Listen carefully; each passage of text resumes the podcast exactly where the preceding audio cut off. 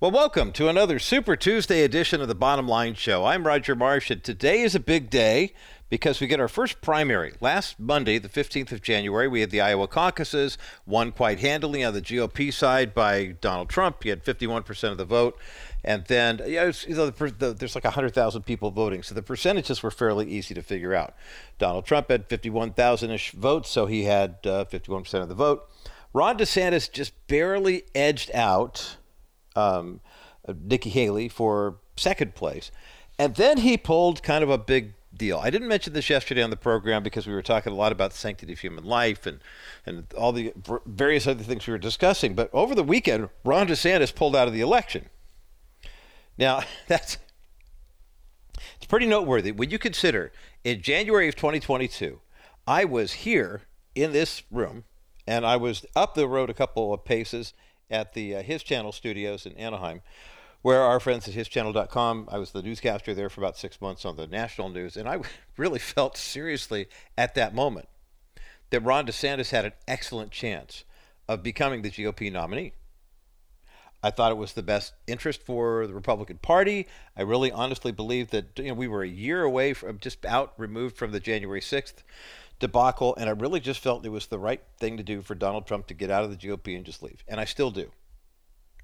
Um, but if the Don- Donald Trump turns out to be the nominee, then you have to look at this and say, okay, what do you do? Is there a third party unity or or not? Ron DeSantis on Sunday suspended his campaign and pledged all of his support to Donald Trump. Vivek Ramaswamy last week came in fourth in Iowa, suspended his campaign, pledged all his support to Donald Trump. Doug Burgum, North Dakota, suspended his presidential campaign, pledged all his support to Donald Trump. Tim Scott, the newly engaged Tim Scott, senator from South Carolina, congratulations, senator and his soon to be his bride to be, um, pulled out of the race. I remember where they were doing the debates, and Tim Scott was in the uh, first round of debates, and uh, someone asked him, I think it might have even been. Uh, he was asked the question, "Would you consider uh, something about the vice presidential type of thing?" And I think his comment was something like, "No, I don't want Donald Trump to be my vice president." it was kind of a, a kind of snarky look. But Tim Scott from South Carolina, current ranking senator from South Carolina, knowing that his, the former governor of South Carolina, Nikki Haley, is still in the running. Uh, Tim Scott has pledged his full support for Donald Trump. As a matter of fact, yesterday they were campaigning together. So what's going to happen? Well, uh, the Granite State, New Hampshire, is traditionally where Iowa does caucuses, which are these kind of individual voting things that happen all around the country. Uh, New Hampshire has a full blown primary, like we do here in the People's Republic of California, and um, they are they're up for grabs. Now, New Hampshire does not have a lot of electoral punch. I mean, when you get right down to it, I mean, New Hampshire has a tradition for you know uh, you know being first but in term in terms of doing these things, but uh, when it comes down to it, um, there's not a lot at stake in New Hampshire. To be perfectly honest with you, um, the the reason is, uh, well, you know, it's predominantly Democrat state. They don't have a lot of electoral votes. I think it's like four. You know, it's all based on population. It's really teeny tiny. Uh, I'm looking at it's funny. This is really funny. Uh, it's old Encyclopedia Britannica. Um, Encyclopedia Britannica, their most recent thing that came up on this Google search, says that California has 54 electoral votes. it's not 54. It is actually uh, 52. New Hampshire does have four electoral votes.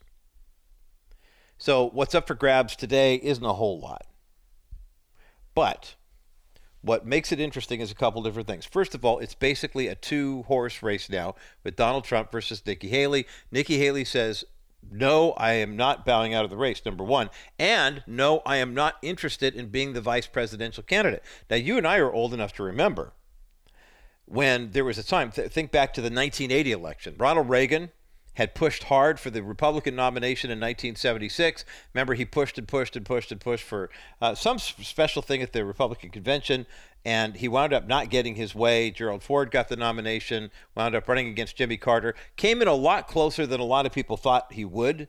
But, you know, we figured after the scandal of Watergate, there's no way a Republican could win. Ford and uh, Nelson Rockefeller almost pulled it off. But then in 1980, it was Ronald Reagan versus George H.W. Bush former director of the CIA. And George H.W. Bush, I didn't think had any kind of appeal whatsoever, but he did have a lot of political oomph.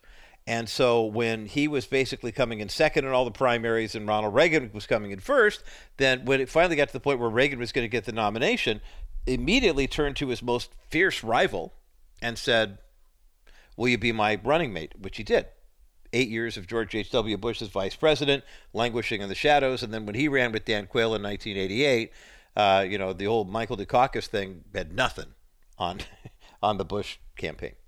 And then, were it not for some internal fighting in the GOP, remember, Bill Clinton got 43% of the popular vote in 1992.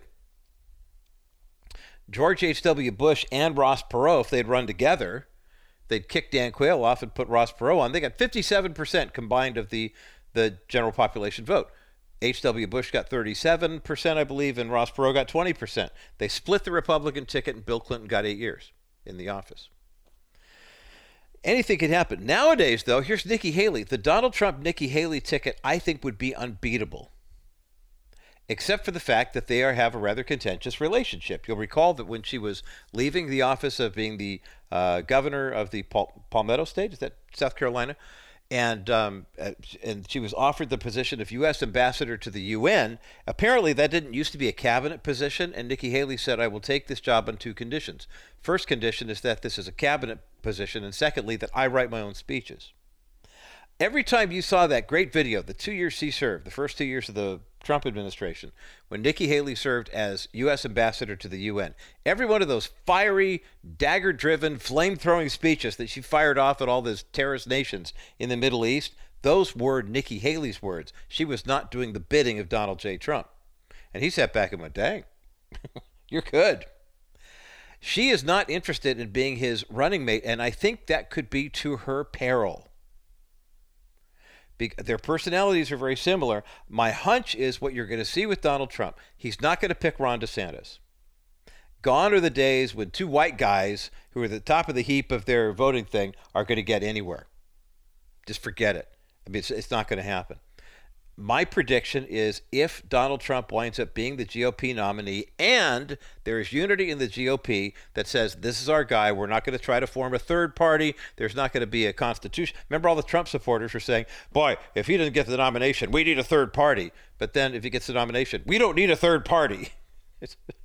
I'm sure there are a lot of people. I think we need a third party. I think we need a fourth party. Quite frankly, the two major parties have let Americans down massively and we need parties other than Green Party, Peace and Freedom Party, Constitution Party, whatever you want to call them, the ones who get just enough interest to wind up getting enough campaign, federal election campaign matching funds. Remember Ralph Nader used to do that every year. He'd run on the Peace and Freedom ticket and he'd get 2% of the popular vote, but they'd get enough federal matching funds to keep on going out there and being a thorn in somebody's side. Is there a credible uh, amount of people who would vote for a Constitution Party? George Barna's research indicates that 80% of Americans, whether Republican or Democrat, basically all want the same things. It's the 10% on the fringe fundamental right and the 10% on the fringe progressive left that get all the headlines and make everybody all confused. So, New Hampshire is today. We'll have results for you tomorrow. Um, interesting sidebar, by the way. Of course, Donald Trump's on the ballot, and everybody who pulled out is still on the ballot. You have to file that paperwork months in advance. And so Ron DeSantis will show up on there. Chris Christie will be on there uh, in addition to Donald Trump. They may actually get some votes. It won't matter, my prediction. Here's what's interesting, though, about what's going to happen in the Granite State today. Um, Joe Biden is not on the ballot in New, in New Hampshire. Yeah, Joe Biden is not on the ballot. What? The Democrat Party doesn't believe in Joe Biden? What? Is this? It's not really a shock. It is not very common, but it's not a shock. And I read this back before Christmas.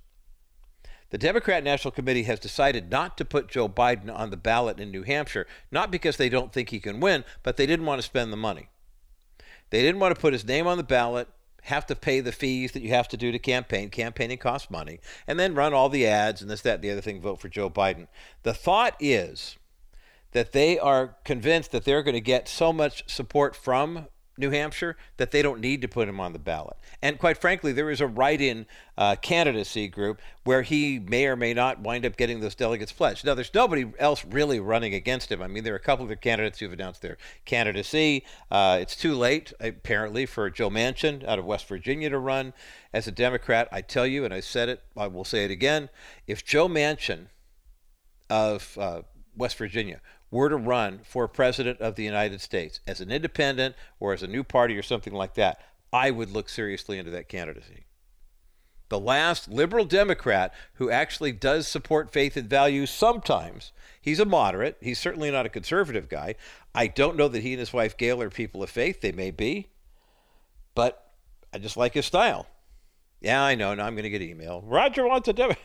No, that's a, I have no party preference. Please know that. I will vote Republican probably 99 times out of 100 because I line up more with Republican values, but I don't have a party preference. And I think as Christians, we should be loyal, as Reverend Samuel Rodriguez says, we should be loyal more to the lamb than the donkey or the elephant.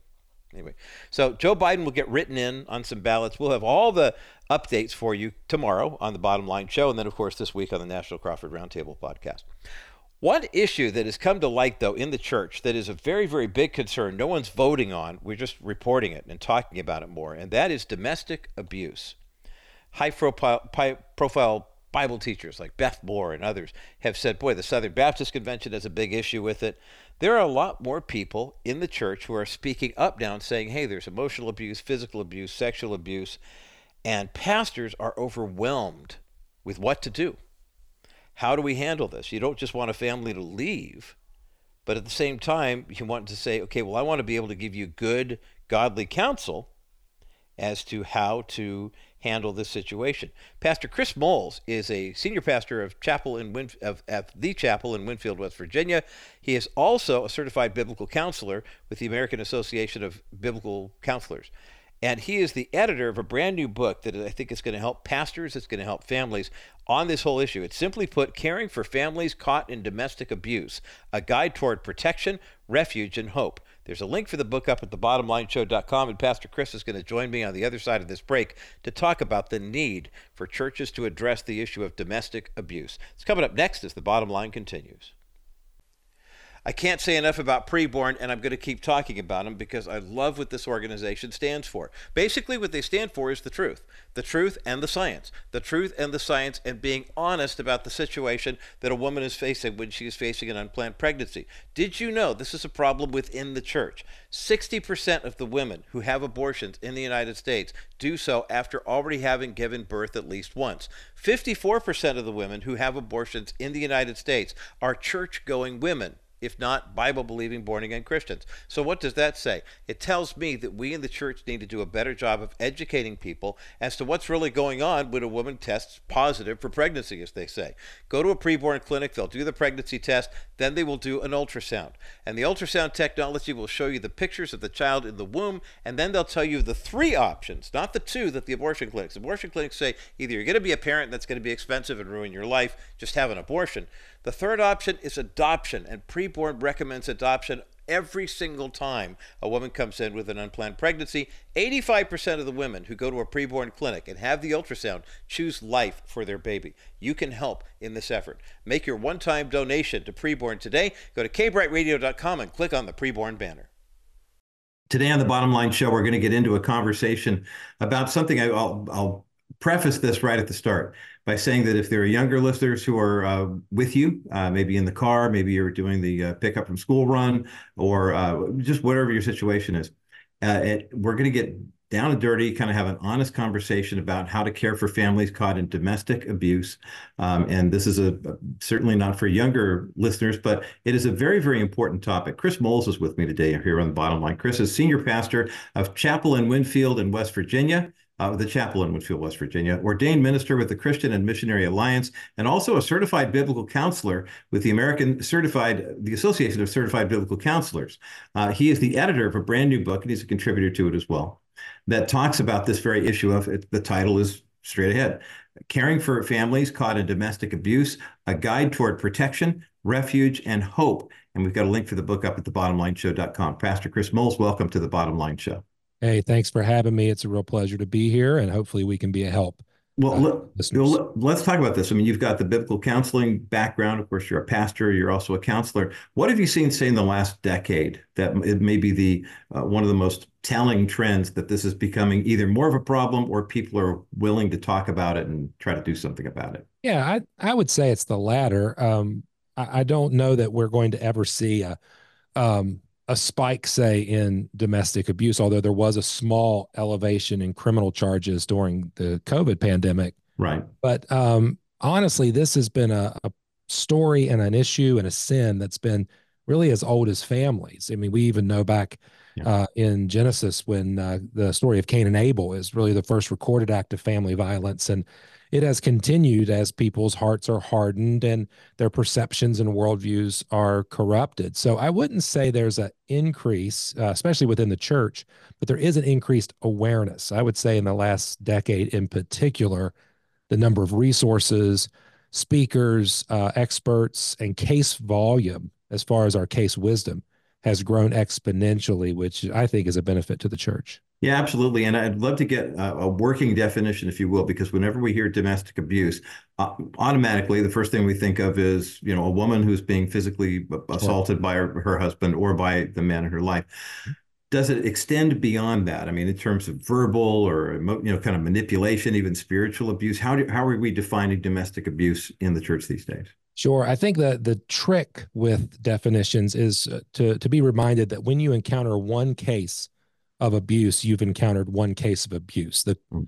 the complexities are so distinct that it would be really hard to say this is exactly what abuse is in every context. However, right. uh, you know, if you read through, in particular, this this book, uh, we have a variety of authors who have attempted to define the term over the years. Myself, Darby Strickland, uh, Greg Wilson, we've all uh, taken attempts. For me, uh, my definition has routinely been that domestic abuse begins with an abuse of power manifested in selfishly motivated patterns of behavior intended to exercise or maintain control over one's partner. That mm-hmm. would include, obviously, aspects of phys- physical coercion or mm-hmm. sexual coercion, which has a great deal of uh, gross sinful violations, uh, wide uh, range of effects and impacts. But to your question, it also entails aspects of coercion that perhaps uh, manipulate isolate, um, use finances, use the children.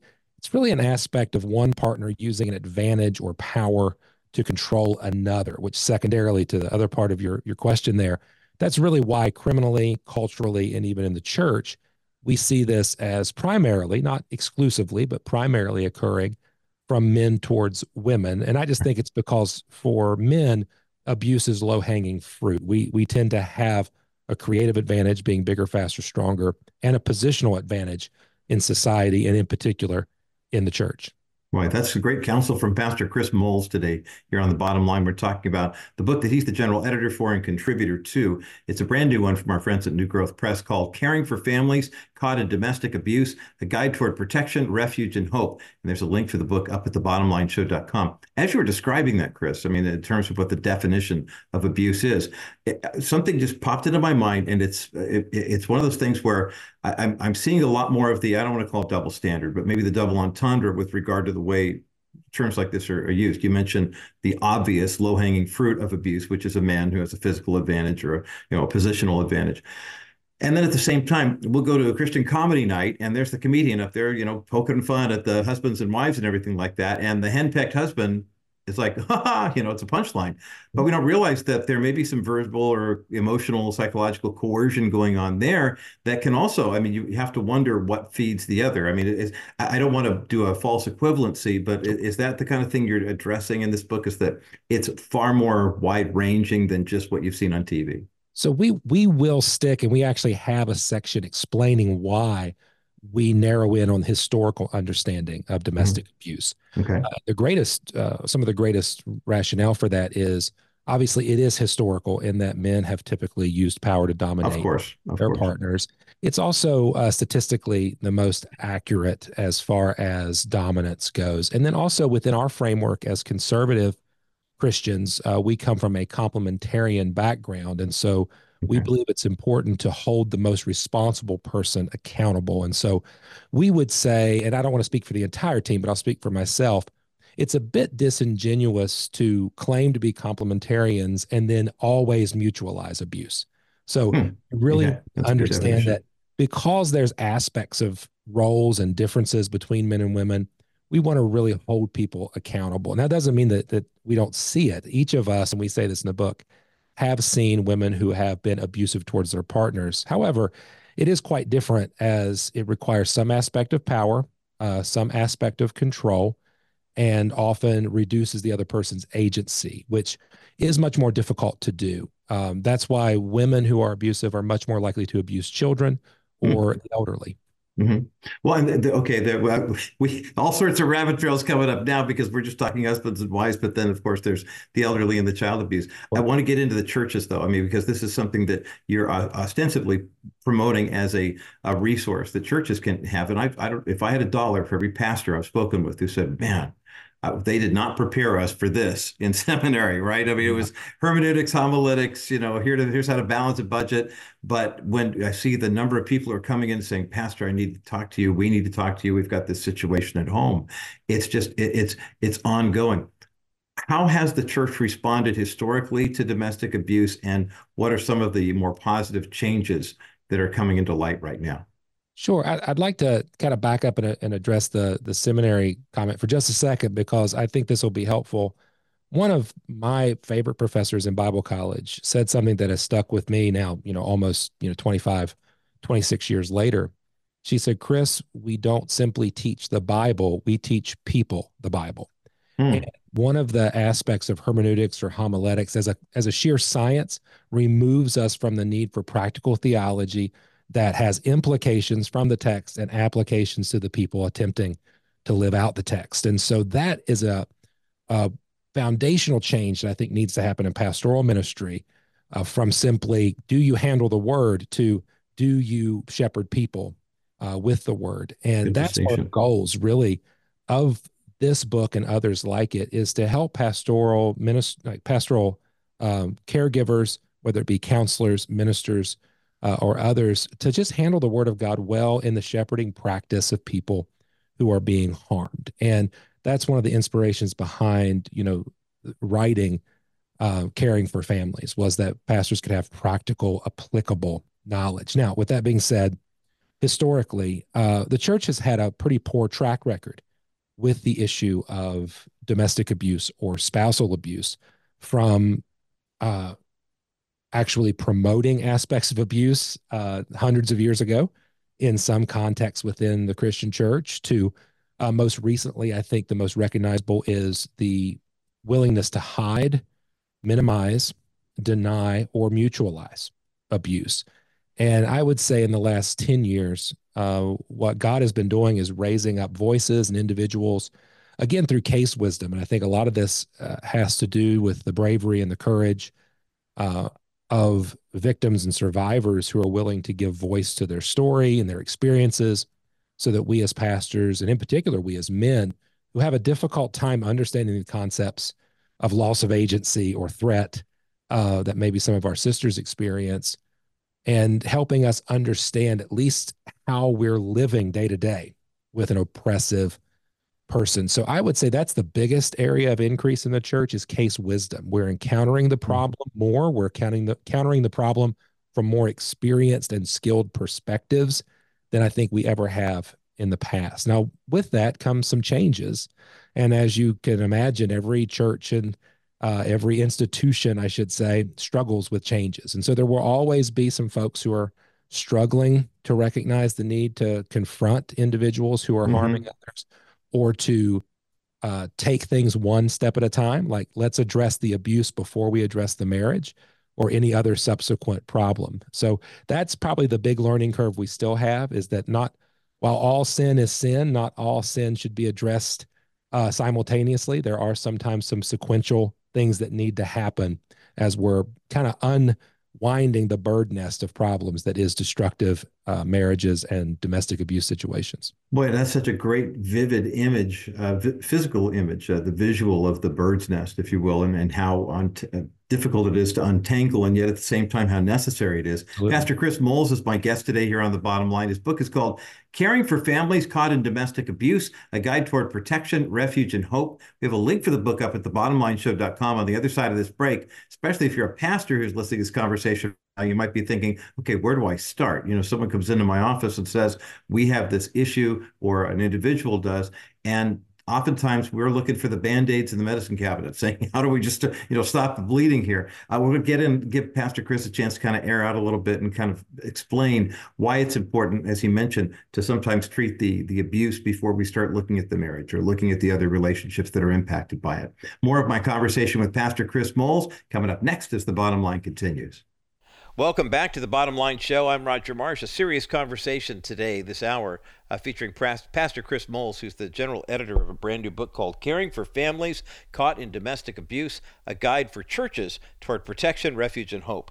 There's a link for the book up at thebottomlineshow.com. We have not one, but two copies of this book we're giving away today 800 227 5278. 800 227 5278. 800 227 5278, the number to get you through to the bottom line.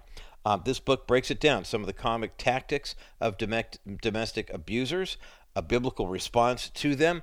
If you're a pastor that seems like most of the marriages and marriage counseling requests you're getting are involving this issue of domestic abuse, this is a resource for you. If you don't need it for your own home, get it for your pastor, donate it to your church. We have two copies of the book Caring for Families Caught in Domestic Abuse, 800 227 5278, 800 227 5278. 800 227 5278, the number to get you through to the bottom line.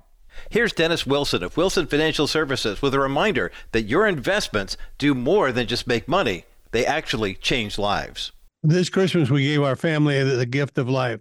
So I thought, let's do the same for our Wilson Financial clients. A way of saying thank you for being in partnership with us in the ministry. What we're going to do to honor our clients is we're going to fund 100 ultrasounds per month each month for the next 12 months through preborn. Also, each quarter, we're going to buy an ultrasound machine, and at the end of the year, those machines will be saving an average of 1,600 children per year. We do this to honor and inform our clients of this great ministry and to say thank you for being our clients and being our friends. Call 800 696 9970, 800 696 9970, or go to kbrightradio.com forward slash Wilson Financial for simply better alternatives.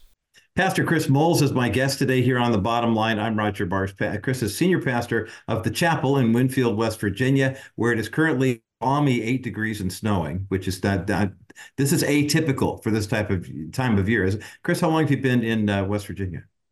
Um, the majority of my life. I was actually wow. born and raised here. I'm talking to you from the Moles family farm. My uh, wow kids and I moved back out here a few years ago to take care of part of my grandparents' farm. Love it. I love it. I think that's fantastic. And this curriculum that you have been working on as part of your not only being a pastoral ministry uh, guy, uh, but also a certified biblical counselor with the Association of Certified Biblical Counselors and the International Association of Biblical Counselors. And, and this, this new book that you are the general editor of, you're a contributor to, I know it's going to help a lot of pastors who are helping people in terms of counseling, but also uh, people who uh, have been victimized by domestic abuse and uh, looking for just looking for some answers. The book is called "Caring for Families Caught in Domestic Abuse: A Guide Toward Protection, Refuge, and Hope." There's a link for the book up at thebottomlineshow.com. Uh, during the break, Chris and I were talking about how many you know this kind of it takes a village concept. Oftentimes there are people who when they're facing a, uh, a, challenging situation are looking for quote unquote the counselor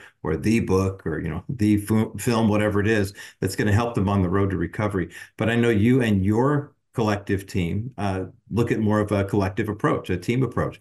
Talk about why that's important because uh, i'm sure that is a kind of a relief for a pastor who might be confronted with the fact that i'll use a hypothetical situation but i don't think it's unrealistic.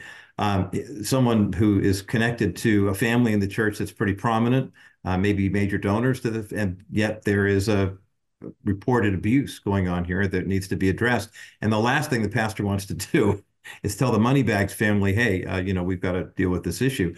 But there's a real need for help and hope. Kind of pick up the, the story from there, if you would, Pastor Chris. Sure. And I think that's, you know, the team based approach or a community coordinated response is one of the major things I brought from my experience in the secular world. I had taught uh, in criminal corrections for several years. And the CCR, community coordinated response, or a team based approach was the most effective means that we had to address accountability by getting prosecutors and law enforcement and counselors and ed- interventionists, everybody together to, to case review and to, to make sure that our client, as it were, was following the instructions. Well, coming into a biblical counseling world, it just made sense not to leave the pastor in an isolated environment with right. a potentially manipulative person and a desperate person who's suffering.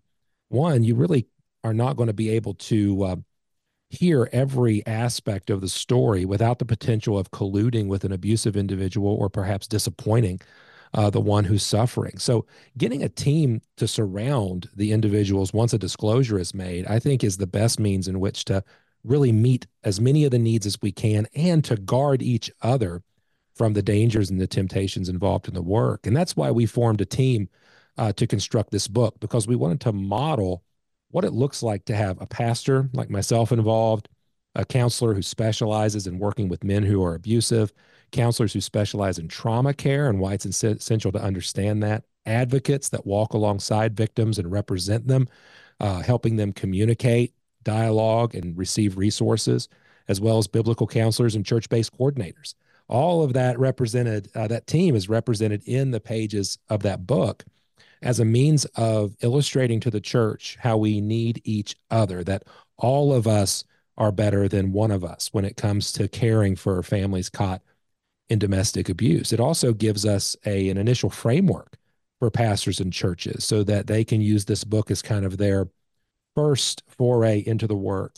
And then, of course, I chose authors and contributors who are published or in the field with an expertise and are biblical so that you can then spread mm-hmm. out from our book to find other resources to specialize. You know, it's interesting as we're talking with Pastor Chris Moles today here on the bottom line about the book he is the general editor for and a contributor to. The book is called Caring for Families Caught in Domestic Abuse A Guide Toward Protection, Refuge, and Hope. Chris, I was thinking of the different generational impact uh, that this would have, not only the counseling, but also just the abuse itself. I mean, the fact that if you've got an abusive husband, for example, and of course his wife has been victimized by it, his kids grew up in it, maybe now they've grown or they've moved out and they've they're getting in their own families. I was talking with a, uh, a dear friend of mine a couple of years ago about this very issue, how when he was first married, uh, he was very, very um, just harsh to the point of abusive in corporal punishment with his kids. And when his wife asked him why he was doing it, he said, "Well, this is how my dad, you know, disciplined me." And I'm giving him a spanking. She said, "No, you are beating him up." Yeah. And he said, "I had to take a step back and say, wow, I did not realize how physically abusive my father was. We just thought he was strict." Sure. You know, and so I'm sure that there's a lot of that. And now, as you know, the, some of these patterns are coming to the repeat or break the cycle point, this may be a good resource and a good topic of conversation for folks in that situation as well. Absolutely. So, you know, some some people in our tribe will use terms like generational sin. Some shy away from it, but there's there's no denying that abusive behavior can be normalized, whether it is from the perspective of using power and control to get what I want. Because let's face it, it works. Bullying mm. does work yeah. in the short term, or perhaps having expectations of one's partner, such as young ladies who experienced abuse or witnessed their mother being abused, normalizing that behavior and excusing sinful behavior in their uh, marriage or their engagement, which is all right. the more reason why the church should be educated and willing to engage at every level of relationships in which we're called to to help to speak into and to hold accountable those that are uh, perpetrating these acts. Hmm.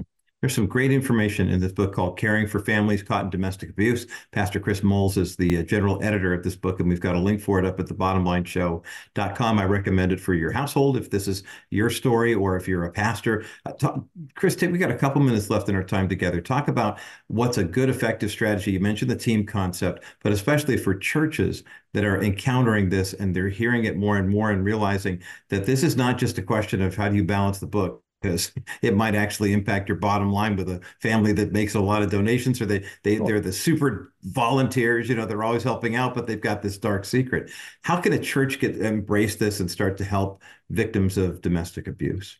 Yeah a few things come to mind. One is uh, embrace education. Be willing to expose your church family to concepts and to individuals who speak to this topic regularly. I think it's important that every pastor speak publicly against all aspects of abuse. it, it is, mm-hmm. in our opinion, a demonic distortion of the way God created mm-hmm. relationships. Yeah. So it's important that we speak publicly, but uh, we need to make sure we have a ministry response in place before uh, we speak publicly so that we can respond to the need when it occurs. So education is is very key to helping the church move forward.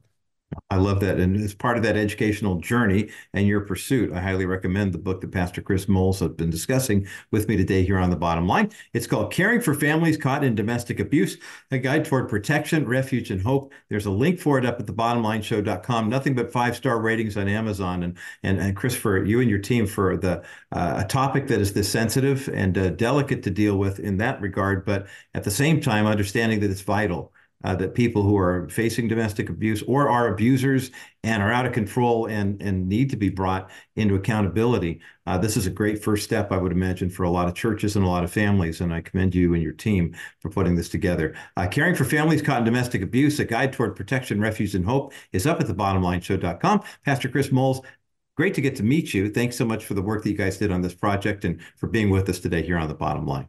Thank you so much. It's been my pleasure, and uh, our team sends their greetings and hope that we can be a help uh, to the church. Boy, this is a difficult conversation to have, but it's a very important one too. For families who are wrestling with domestic abuse, for marriages that are being ravaged and churches that are being impacted by this as well. I'm thankful. I'm thankful again to Pastor Chris Moles for uh, not only editing this book and being one of the participating counselors who wrote in it, but also uh, providing a conversation with us here today about it. The book is called "Caring for Families Caught in Domestic Abuse: A Guide Toward Protection, Refuge, and Hope."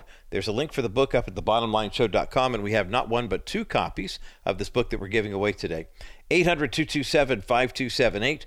800 227 5278. 800 227 5278 is the number to get you through to the bottom line. We'll take a quick break, and when we come back, we actually have some good news to report. Um, good news regarding a case in San Diego uh, involving a couple of teachers who were. Um, they were basically standing up for their faith and also standing up for students who, in this one middle school in Escondido Union School District, uh, for a number of students there who have had issues with transgender dysphoria and the question of whether or not their parents should be informed. Uh, Paul Jonna is the attorney with the Thomas More Society who's been representing the case of teachers Elizabeth Mirabelli and Lori Ann West. And we have good news to report. Paul's going to join me on the other side of this break with an update as to whether or not Elizabeth and Lori Ann have actually made it back in the classroom yet. A judge ordered back in September they should be. He really doubled down last week. We'll get an update on the case coming up next as the bottom line continues. Well, a special God and Country segment of the Bottom Line Show today, especially as it pertains to religious liberty. Let let no one ever get the impression that here at the Bottom Line Show we are so happy that we really want to, you know, try to stir things up in court. But there is a difference between, you know, doing that type of thing and actually standing up for religious liberty for your rights that are legally and constitutionally protected. And joining me today here on the program right now is attorney Paul Jonna, who was involved in a case last December we were telling you about involving a couple of women who are Christians who teach in public school in San Diego County and uh, had to go to court because of the fact that they uh, were bas- basically being forced to violate their Christian values with regard to the school district and the state's transgender policies. And we have an update on that case. Paul Jonna, welcome back to the Bottom Line Show. Great to be with you. Thank you, Roger.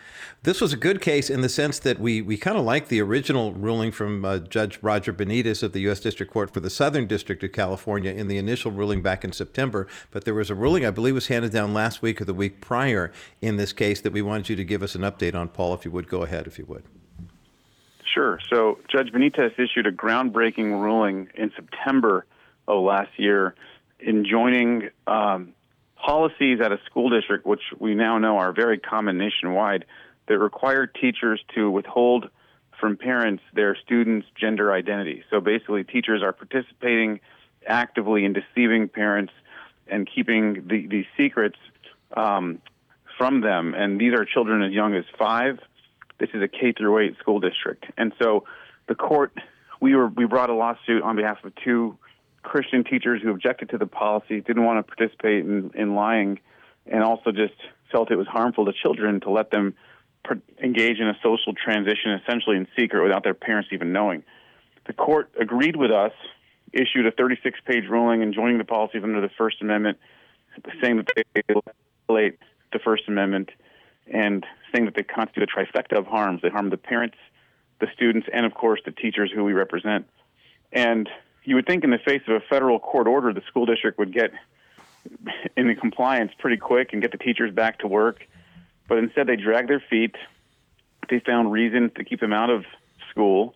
And so we were forced a few months later to bring a contempt application to hold the school district officials in contempt of court for violating the order. And the court didn't, um, you know, want to go so far as to hold them in contempt because that's a very extreme remedy and penalty, really.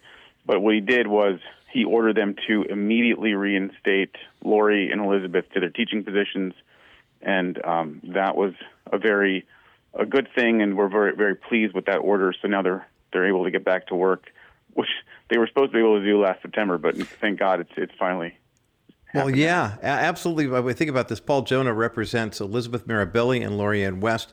They uh, both were teachers, have been teachers, and have been on administrative leave. I mean, it's it's not like they got fired and we had to kind of reestablish them. We just had to get them back in the classroom at their jobs at the Rincon Middle School in uh, Escondido Union School District. But last week, uh, Judge Roger Benitez actually said, hey, enough is enough. Stop playing games with us. These women both missed an entire semester of instruction with their students because of the school district and the state just dragging their feet. Is, is this, there, there, has to be, I, would imagine, uh, Paul, there, there, is there some kind of legal uh, recourse that they can take and that you can take? I mean, knowing that the basically this ruling, from what I understand, is that the plaintiffs have to go back to classroom. They're supposed to go back last Tuesday, and that uh, at in the ruling that I'm reading from the Christian Post, plaintiff's request for attorney's fees has been denied. That that seemed a little a little harsh. It seemed like you guys would have your fees covered as well. Was that an, was that something you were anticipating though the judge would hand down? Well, we're going to get our fees in this case at the end, um, no question about it. Because under if you bring a civil rights claim and you prevail, they, there's a statutory requirement that you're awarded fees. But we try to get interim fees for holding them in contempt. Since the court didn't sure. hold them in contempt, we didn't really push the fees issue, but we are going to be yeah, we're going to be awarded our fees in this case for sure. Okay, well, that's good to hear. Paul Jonna is with me today here on yeah. the bottom line. Uh, he is part of the legal team and part of the uh, uh, nonprofit organization, the Thomas More Society, that is representing uh, these two Christian teachers in the public school. And I would imagine, Paul, are you hearing from more teachers who are saying we're thrilled that Elizabeth and Lorianne are back in class and we want to, you know, we're running into the same type of thing. How common is what these women experienced, and how common is it for someone like them to then follow up by, you know, contacting your office or another Christian legal team to say, hey, we we need the court's muscle behind us here because our rights are constitutionally protected. Yeah, teachers um, at the school district are extremely supportive of Elizabeth and Lori, and they're telling them, you know, they're getting a lot of positive feedback at school, but be, but nationwide, we're getting calls and inquiries from lawyers, from from other teachers, from parents, from people who are really excited about this ruling because it's it's in many ways a groundbreaking ruling. And you know, there's school districts that are being more proactive, trying to pass policies that actually require, you know, it's kind of common sense, but actually require teachers to inform um, parents if there's if their children are transitioning. So it doesn't even give them the option really. And there's school districts doing that. And there's school districts that are facing opposition, and, and we're getting calls in every so, sort of direction you can imagine. But it's mm-hmm. I think there's a what we're seeing is a shift in, in way people are understanding these policies. They're not they sort of were passed largely in secret, and certain left wing activists have been pushing them. And in our state, unfortunately, in California, the governor and the attorney general have been very um, you know, this has been a top priority for them despite all the problems in our state. So so much of a priority that they even threatened to sue our school district that we're you know that we're sued. They threaten to sue them if they don't continue to enforce these gender identity policies. And so we had to add them to the case now. Next week we'll be filing, actually this week possibly, we'll be filing an amended complaint naming Governor Newsom and Attorney General Bonta because they're really the source of this policy and they're going after school districts who dare to oppose their agenda. So it's we got the momentum behind us now with this ruling, and so it's time to just put an end to this once and for all. I'm talking with Paul Jonna today here on the bottom line. Paul is the attorney who is part of the legal team actually driving this uh, case against the Escondido Union School District, Rincon Middle School, uh, the verdict handed down by Judge Roger Benitez of the U.S. District Court for the Southern District of California, ruling that they should be allowed, Elizabeth Mirabelli and Lori West should be allowed to return to their jobs at Rincon Middle School. And it, it's interesting you mentioned the secretive part of this, Paul, that I w- would love to kind of circle back around on because I want to make sure I heard this correctly. I mean, we, we don't want, we're agitated by this already, but we want to make sure we're agitated for the right reasons, you know, as opposed to just kind of going off half crazed. The policies that were passed in secret were designed to help to, to quote unquote protect kids who had made gender transition transition decisions in secret to keep everything in secret. I'm thinking if you're a parent, if you're an educator, if you are responsible for the well-being of say an 8 9 10 year old child who is experiencing gender dysphoria i didn't get anything in any of what i've read in your case with uh, elizabeth and lorianne that they were against gender transition and that's why they were doing it or that they were trying to punish these kids because they were trying to do it. Rather they were saying look if a child has a legitimate concern about gender dysphoria and they share that with the teacher we have an obligation to share that with the parents. I mean, it, that's it sounds like that's what at the core of what Elizabeth and Lorianne are fighting for.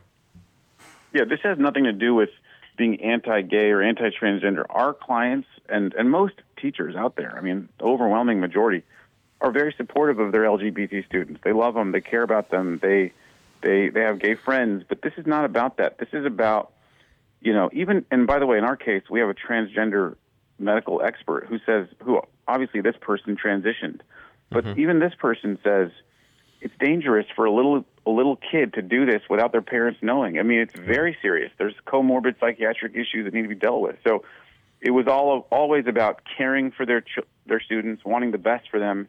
And if they want to go down this road, they got to at least keep their parents in the loop. Um, yeah. That that's really what it boils down to. Yeah, keep the parents in the loop and also allow these women of faith to be able to say, look, my faith dictates, mandates that I take this position. I mean, that we inform the parents, that we that we deal with the issue head on. That They're not trying to hold Bible studies and do gay conversion therapy with these kids who have gender dysphoria.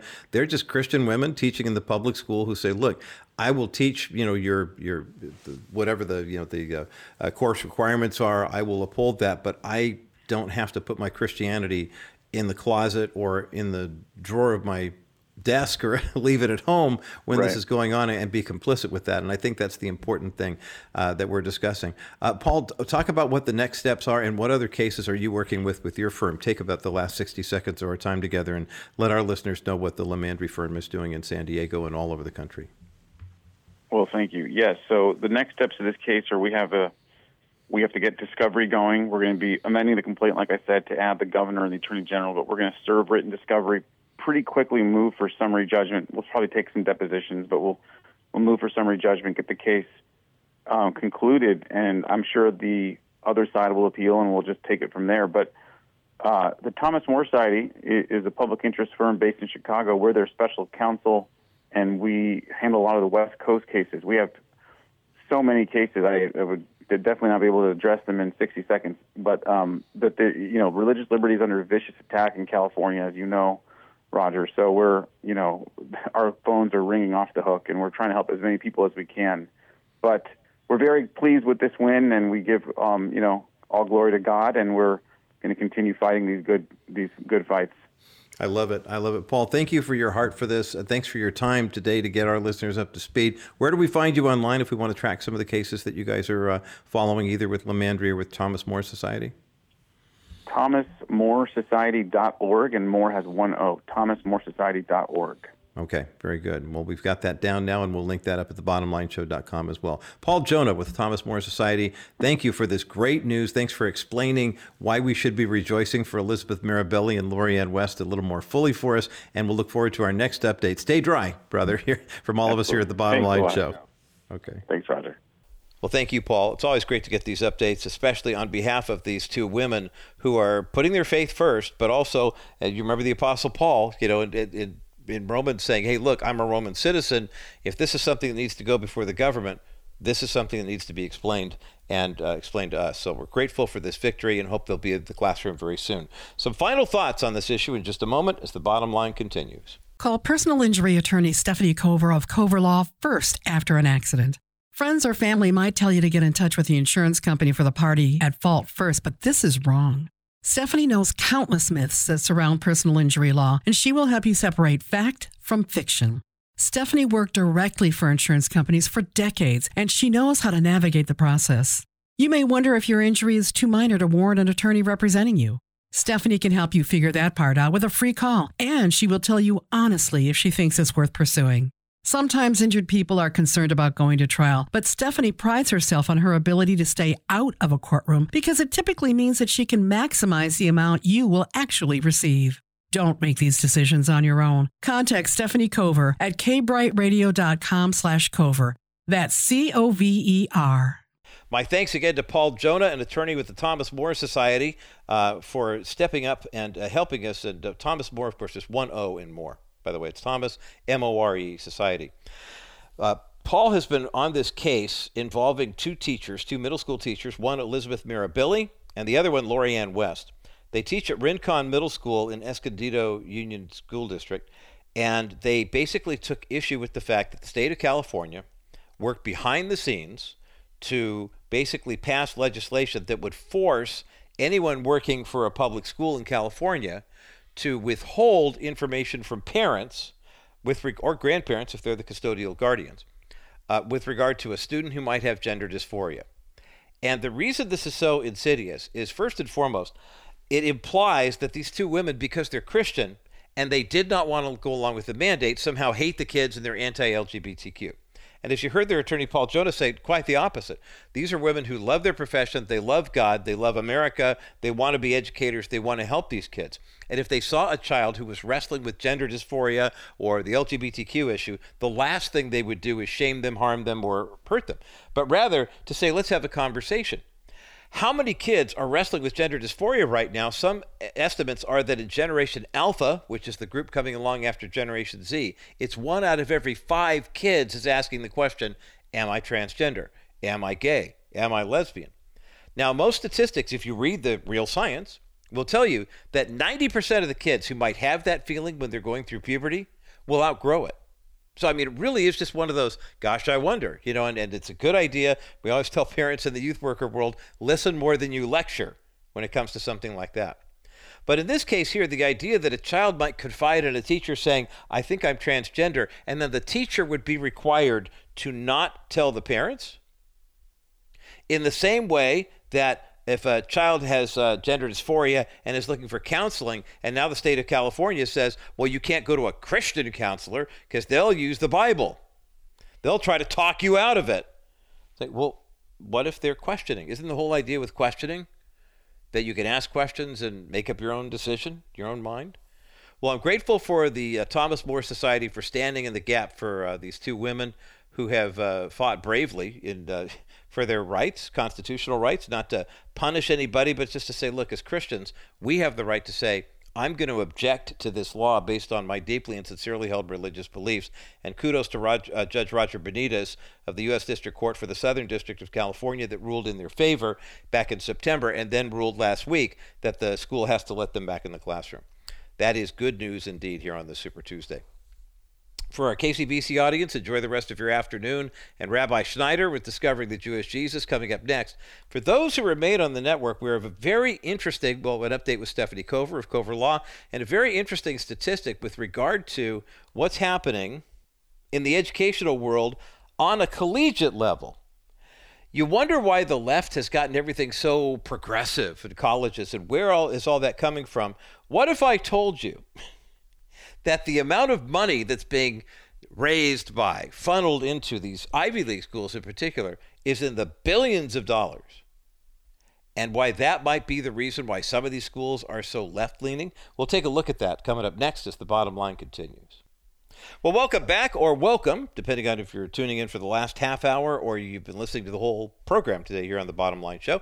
Uh, welcome to the Super Tuesday edition of the Bottom Line Show. I'm Roger Marsh. Of course, the New Hampshire primary is going on right now, and we'll have the updates tomorrow on the Bottom Line Show. And then Thursday, of course, we'll have our post-mortems from Iowa and New Hampshire um, with uh, Bob Dutko and all the rest of the guys. Um, coming up on, we'll record that on Wednesday. If you subscribe to the National Crawford Roundtable podcast, we post it somewhere around noon on Wednesday. But Apple Podcast, Stitcher, TuneIn, wherever you get that. Uh, you can also find it on our website at crawfordmediagroup.net. And then, of course, we have the broadcast release uh, coming up every Thursday um, on the Bottom Line Show, and we're grateful for that. By the way, uh, before we go any further here, I did want to uh, mention something with regard to um, the, the National Crawford Roundtable, and that is when people support the Ministry of Preborn, and they do so, you know, contacting us on the website. Um, it's interesting to see. Oh, hang on a second. How many people reach out to us through uh, the online world and on the web? I want to thank a couple folks before we go any further. Fred and Patty of Manhattan Beach made a $280 donation to Preborn over the weekend um, through the uh, the KBRT uh, website. Uh, during the National Crawford Roundtable broadcast uh, appearing. And also, Deborah in Santa Cruz made a $56 donation. And I, we're so grateful for those donations. That $280 means 10 ultrasounds will be provided by the gift that Fred and Patty gave. And Fred, Patty, thank you so much uh, for making that contribution. Also, Deborah's gift of $56 means two more kids. So that's 12 kids just this weekend alone whose lives will be saved because of the work of Preborn interesting. Scott Wilder from Preborn is going to join me um, coming up next week, and we're going to talk about this being Sanctity of Life Month. But your $28 donation is completely tax deductible, and every single penny of the $28 you donate. People ask, well, how much of it goes to paying for radio ads and how much goes to overhead and salaries? Because some of these nonprofits, like with the uh, American Cancer Society, Susan G. Komen for the Cure, when they had that deal with the NFL and all the guys who wear pink things during October, and you'd buy all this memorabilia – and you think, okay, I'm donating money to cancer research. For every dollar you spent on that research, you know how much actually went to cancer? Eight cents. 92 cents of every dollar went to the people who made the shirts and the hats and the buttons. Eight cents with the American Cancer Society. But in this case here, Deborah's $56 donation to preborn means that two ultrasounds, it costs $28 on average for one ultrasound appointment by the time you factor in everything that goes into those costs. And she paid for two of them with her donation. Every single penny, Deborah, went to that. And Fred and Patty, same thing. Your $280 donation covers 10. Thank you so much for that. 833-850-BABY is the number to call or go online to kbrightradio.com forward slash, uh, well, just look for the, uh, uh, the, uh, the preborn banner and make your best donation today. Speaking of donated funds, and we were talking about the educational world, and my thanks again to Paul Jonna from the Thomas More Society for giving us the update out of Escondido, the two uh, teachers who um, basically put their necks out to say, we are Christians and we will not support the California plan that says that teachers are not to tell the parents if their students come to them and say, I think I might be transgender. And uh, Rincon Middle School teachers Elizabeth Mirabelli and Lorianne West are back in the classroom now via a court order that says to the school, you can't suspend them, put them on paid administrative leave for a year. You can't keep them on the sidelines and keep them from teaching their students simply because they're not doing what you did in secret the kid if the kid's health is the best interest then everything that should, is being done should be done to help the children. And doesn't mean keeping all that stuff a secret. But then you wonder okay well the public schools are like this in k through 12 education. What happens why is uh, the college system gotten so crazy? What was up with the university of pennsylvania and harvard and stanford and their anti-semitism? Well how check this out. You wonder where all this money comes from. Joe biden we found out after uh, he left office. The Biden Penn Library at the University of Pennsylvania, Joe Biden had a vice presidential library. And it was just staffed to the gills with all sorts of things. Just, I mean, those are big opportunities for high level donors to donate money. They build a library in honor of this guy. But it, through the, our friends at Judicial Watch discovered that $80 million of seed money for the Biden Penn Library came from the Chinese Communist Party. So it shouldn't be a surprise then that an organization called the Institute for the Study of Global Anti Semitism and Policy published a report last week. That was re- actually the report was released in November, but the report of uh, the publishing of this came out last week. That says at least 100 American colleges and universities illegally withheld information on approximately, are you ready for this? $13 billion in undocumented contributions from foreign governments many of which are, and they use the term, authoritarianism. The Institute for Study on Global Anti-Semitism and Policies report is called The Corruption of the American Mind: How Concealed Foreign Funding of Higher Education in the US Predicts the Erosion of Democratic Values and Anti-Semitic Sentiment on Campus. The report has received renewed attention following the testimonies last month in the House of Representatives about that. Check this out. For example, the largest identified source of undocumented funding for colleges and universities was the Gulf nation of Qatar. Qatar gave, between 2014 and 2019, the government of Qatar donated $2.7 billion to U.S. universities. Two of the three other countries that donated more than a billion dollars in undocumented colleges uh, to colleges and universities were China and Saudi Arabia. They gave 1.2 million and a billion dollars, 1.2 billion and a billion respectively. The UK has donated 1.5 billion, Bermuda 900 million, Canada 900 million, Hong Kong, China, Japan, Switzerland, United Arab Emirates, the list goes on. Carnegie Mellon University was the school that received the most undocumented funding, 1.5 billion during a 5-year period. Cornell University was the only other institution to receive more than a billion dollars. And again, these are undocumented gifts. Try to make a $100 donation to a Christian university and then take that donation on your tax re- return as a nonprofit and see how far that gets you. And yet, the governments of these nations, uh, MIT, Massachusetts Institute of Technology, $860 million. Yale University, $500 million. University of Chicago, 365. Texas A&M, 521. And there are some faith based schools, or I should say religious schools, that also fall into the category as well. Catholic affiliated uh, Notre Dame, $46 million. Brigham Young University, prominent Mormon school, $323 million in unreported funding from foreign governments. So the next time you wonder why the left leaning schools lean as left as they do, trust me, in the nonprofit world, there are undesignated funds and there are designated funds. If your church has a building campaign and people make a donation and they want it to go to the building campaign, they'll say, Here's my check for $1,000 for the building campaign. It is against the law for your church to take that money and put it into the youth group fund or to pay salaries out of it. That money has to be used for the building fund. Most people are okay with that. Some people will say general fund, undesignated. That's really cool. Trust me, in the nonprofit world, whenever a nonprofit organization gets an undesignated gift, they love that. But at least those are documented. We're talking 13 billion with a B dollars of monies from governments that have value systems that are hostile to the U.S., funding American institutions from Carnegie Mellon to MIT, Johns Hopkins, but even BYU and Notre Dame. Yikes.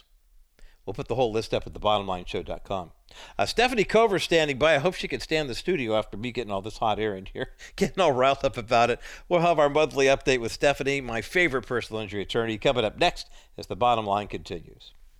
For more than 50 years, Dennis Wilson has been offering better alternatives to what the market offers when it comes to investments like certificates of deposit and real estate investment trust. Dennis's 3D account pays even better than market interest rate. Here's Dennis to explain. So, what is a 3D account and how does it work? A 3D account is a real estate backed investment without Wall Street risk. It pays an amazing interest of 7% for the next three years. At the end of three years, you can take your money out so you can see it's definitely not a REIT, or you can reinvest it at 7% in a new program. Go ahead and call today and ask about the 7% account. And then while you're on the phone, and ask about our accounts that are pays even higher amounts for funds over 250,000. Learn more about Dennis Wilson's 3D Money account, the better alternative to the real estate investment trust. Call 800 696 9970. 800 696 9970. Wilson Financial. Simply better alternatives. Well, Stefanie Cover is with me in studio today. It's always a pleasure to have Stefanie, and especially as we're kicking off the new year, talking about a topic of personal injury, personal injury law that oftentimes it's kind of taboo. First, I should mention that if you don't have Stefanie Cover's name and number, if you don't have it by now, well, I, all I can say is Stefanie with an F, Cover is in cover, 877 214 4935. If it's easier, you go to kbrightradio.com forward slash Cover Law and you can do the whole thing online. You can kind of get the ball rolling, get your information in with Stefanie, even before you have an accident. And Stefanie, welcome back to the Bottom Line Show. Thank you for having me, Roger. The reason it's so important to have that stuff ready is because when you have an accident, and I speak from personal experience, you go into a state of shock. You, you didn't expect it to happen. They don't call it an on purpose, they call it an accident. Right. So you don't know it's coming, and then it happens, and you need legal help, and you don't always know where to go. So having a case load kind of set up already with Stefanie, that's one less thing to do. But I know one of the number one complaints that you probably hear, especially from Christians, is, but why should I hire an attorney? Because I'm not trying to sue anybody and I don't want to go to court. Now, I would respectfully disagree with that, but I want to give you first opportunity. Uh, see, the floor is now Stefanie's. we'll give you first shot at this. well, first off, when you're involved in a motor vehicle collision and another person's responsible, it's their insurance company who are strangers to you uh, will be evaluating your case. And they don't care about you, by the way. I mean, I, we're not sounding dispassionate, but Stefanie used to work as an uh, attorney for insurance companies, and I'm just saying this so you don't have to. The insurance company does not care about you. Exactly. They care about their shareholders, not about you. It's a non-Christian organization. Right, exactly. It's all. It's the bottom line is the dollar. Sure, exactly. So when they work with you, they're they may be very nice, and some of them may truly be nice, but their job is a way, in a way, is to find holes in what you're saying, um, in respect to the issue of liability, um, and thinking how they can position you without you realizing it in their best interest. So they'll ask you questions to try to see if they can find a weakness and then poke that hole to try to make your case look more flimsy, so therefore they don't have to pay as much. yes, Because they don't care about you. Yes, and I can give you a very quick example I just thought of. Hmm. Um, I, there's a pastor who I who I have a case with uh, with K Bright, and he referred me uh, a lady who was involved. Um, she was a pedestrian and was hit by a vehicle. Oh, no. Um, the insurance carrier um, kept. I sent them a letter representation immediately, and the insurance carrier initially was trying to ignore my letters, and they kept sending letters to the lady, um, disputing liability type questions. Instead of dealing with you as her attorney. yes, Interesting. So the insurance company knows you're the attorney, but they send the letters to her instead of to you. yes, Okay. Because they don't care about her. yes. But in this instance, um, I know the legal managers. Um, Because you used to work for these people. Yes. Yes. And with these people. Yes. So I went ahead and I said, one, you don't contact my client because she's not feeling well and she's resting. And I sent a letter of representation so that I can handle all of the hardship things and her, and so she can focus on getting better. Second, why are you sending her questions on liability when this is obviously the the fault of the person that you represent? And then I said, by the way, my name is Stefanie Cover, and I know these people, and I've worked for you for these many years. And what I'm saying is truth. Mm.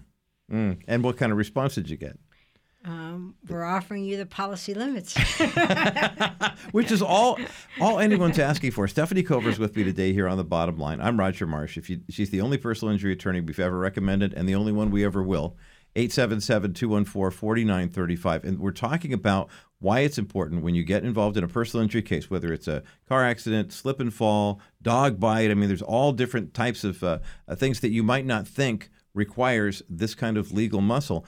The state system here in California is basically designed now to where if you don't have an attorney walking you through this, you're going to get run over either by an insurance company or by law enforcement. They just want the case done and off the books for the lowest amount of money out of their pocket.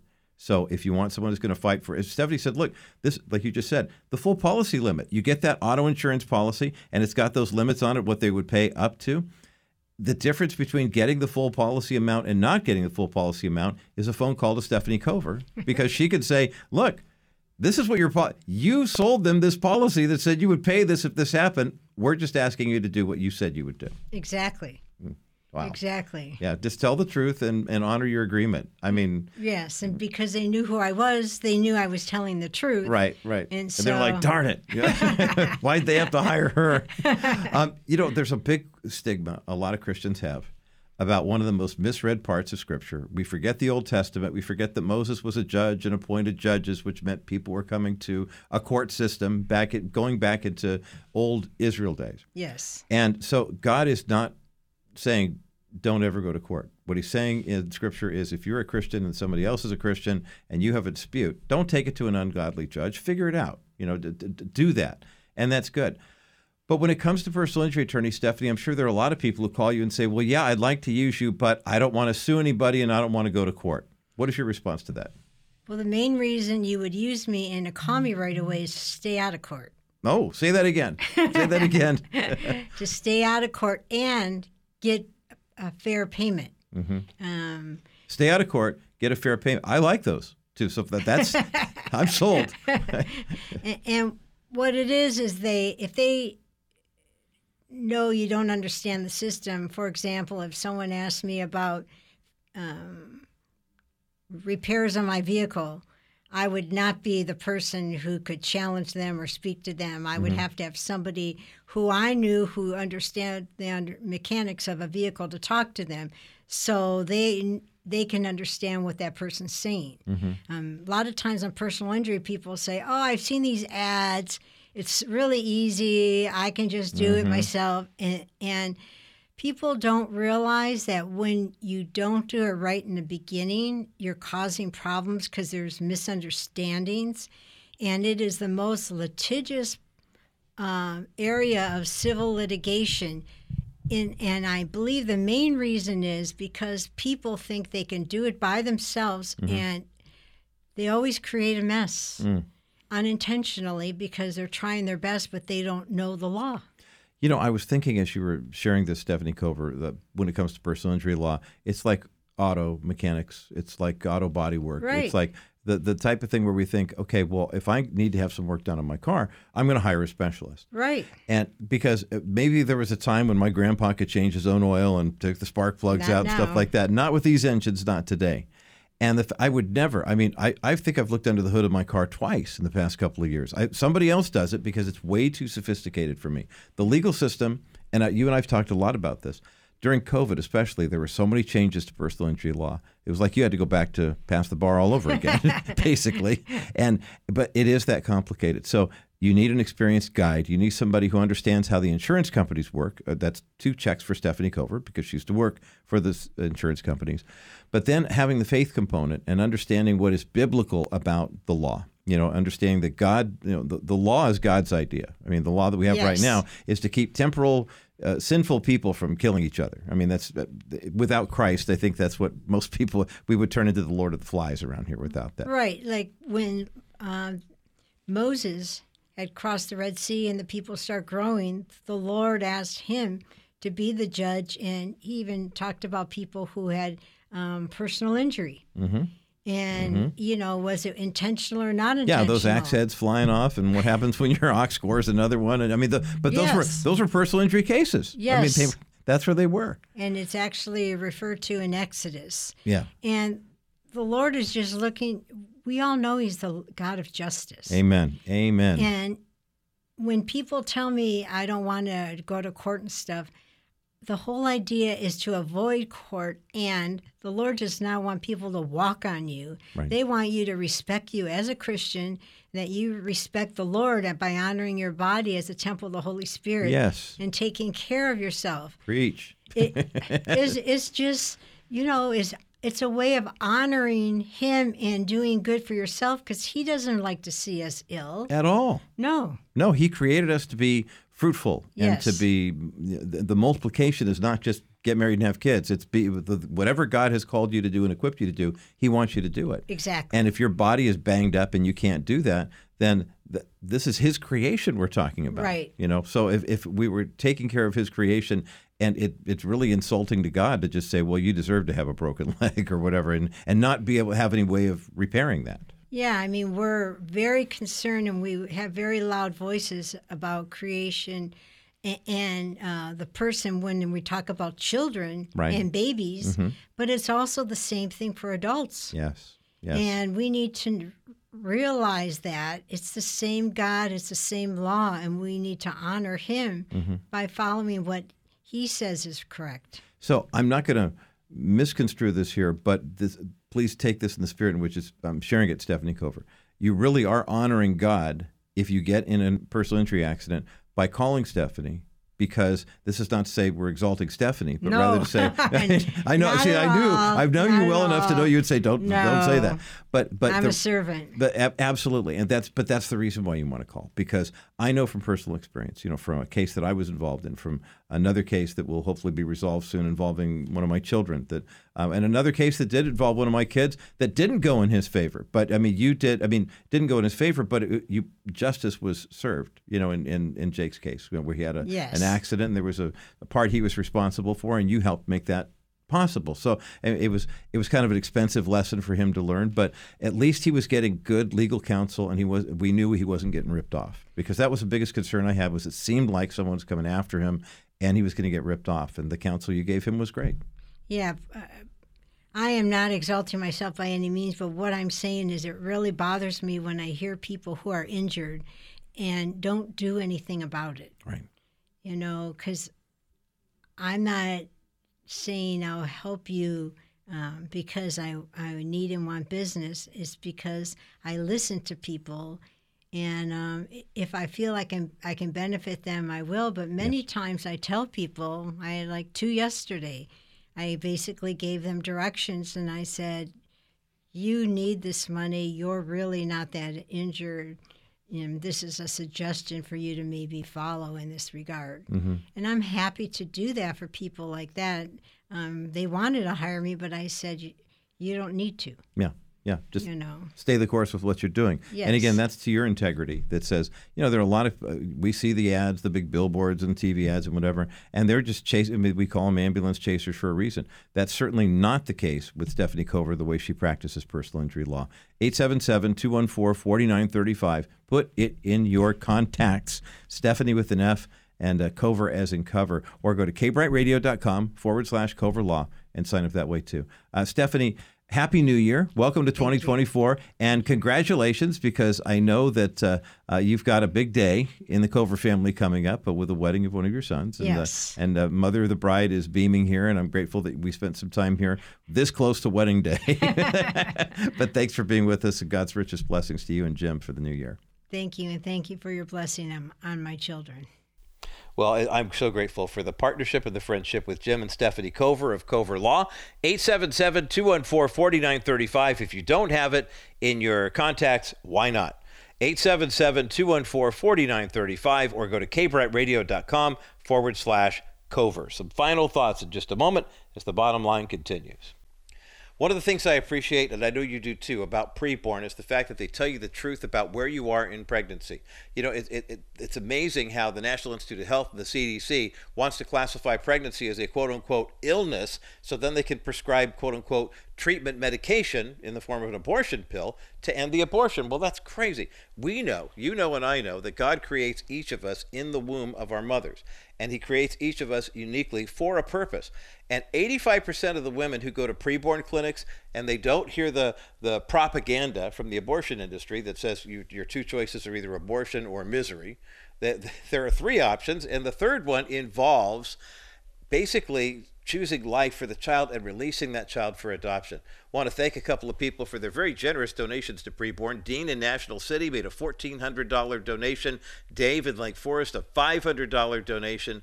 Uh, and also Edward in Norfolk, Nebraska, who listens online with a 48 monthly dollar donation.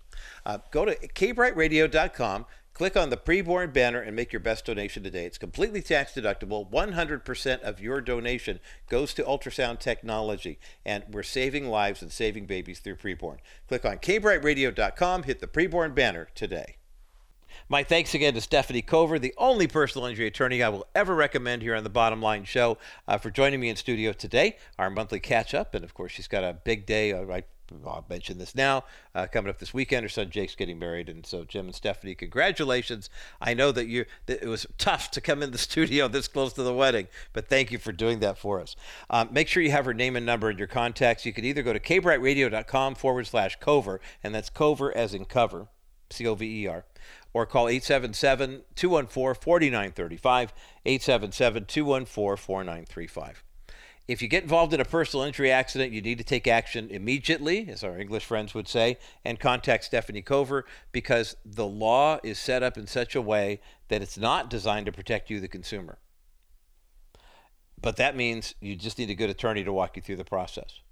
When you think about what's happening in the education system, the waters have been corrupted because even so called faith based schools are being influenced by outside governments and things of that nature when you see Christians who try to infiltrate the public school arena, like Paul Jonna from Thomas More Society shared with us earlier, when you think of Lori Ann West and uh, Mirabelli, who are there teaching at Rincon Middle School in Escondido, and basically being told, you will, we are forcing you to uh, hide the identity of transgender identified students who are thinking they might want to transition. Good for them for stepping up, having the legal muscle behind them and stepping up.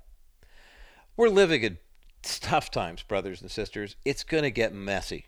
There's a reason why God put the words of Ephesians 6 in there about the full armor of God. The spiritual battles are going to get more intense, but the victories are going to be oh more so sweet. Remember, momentary light afflictions in this life, eternal glory in the next.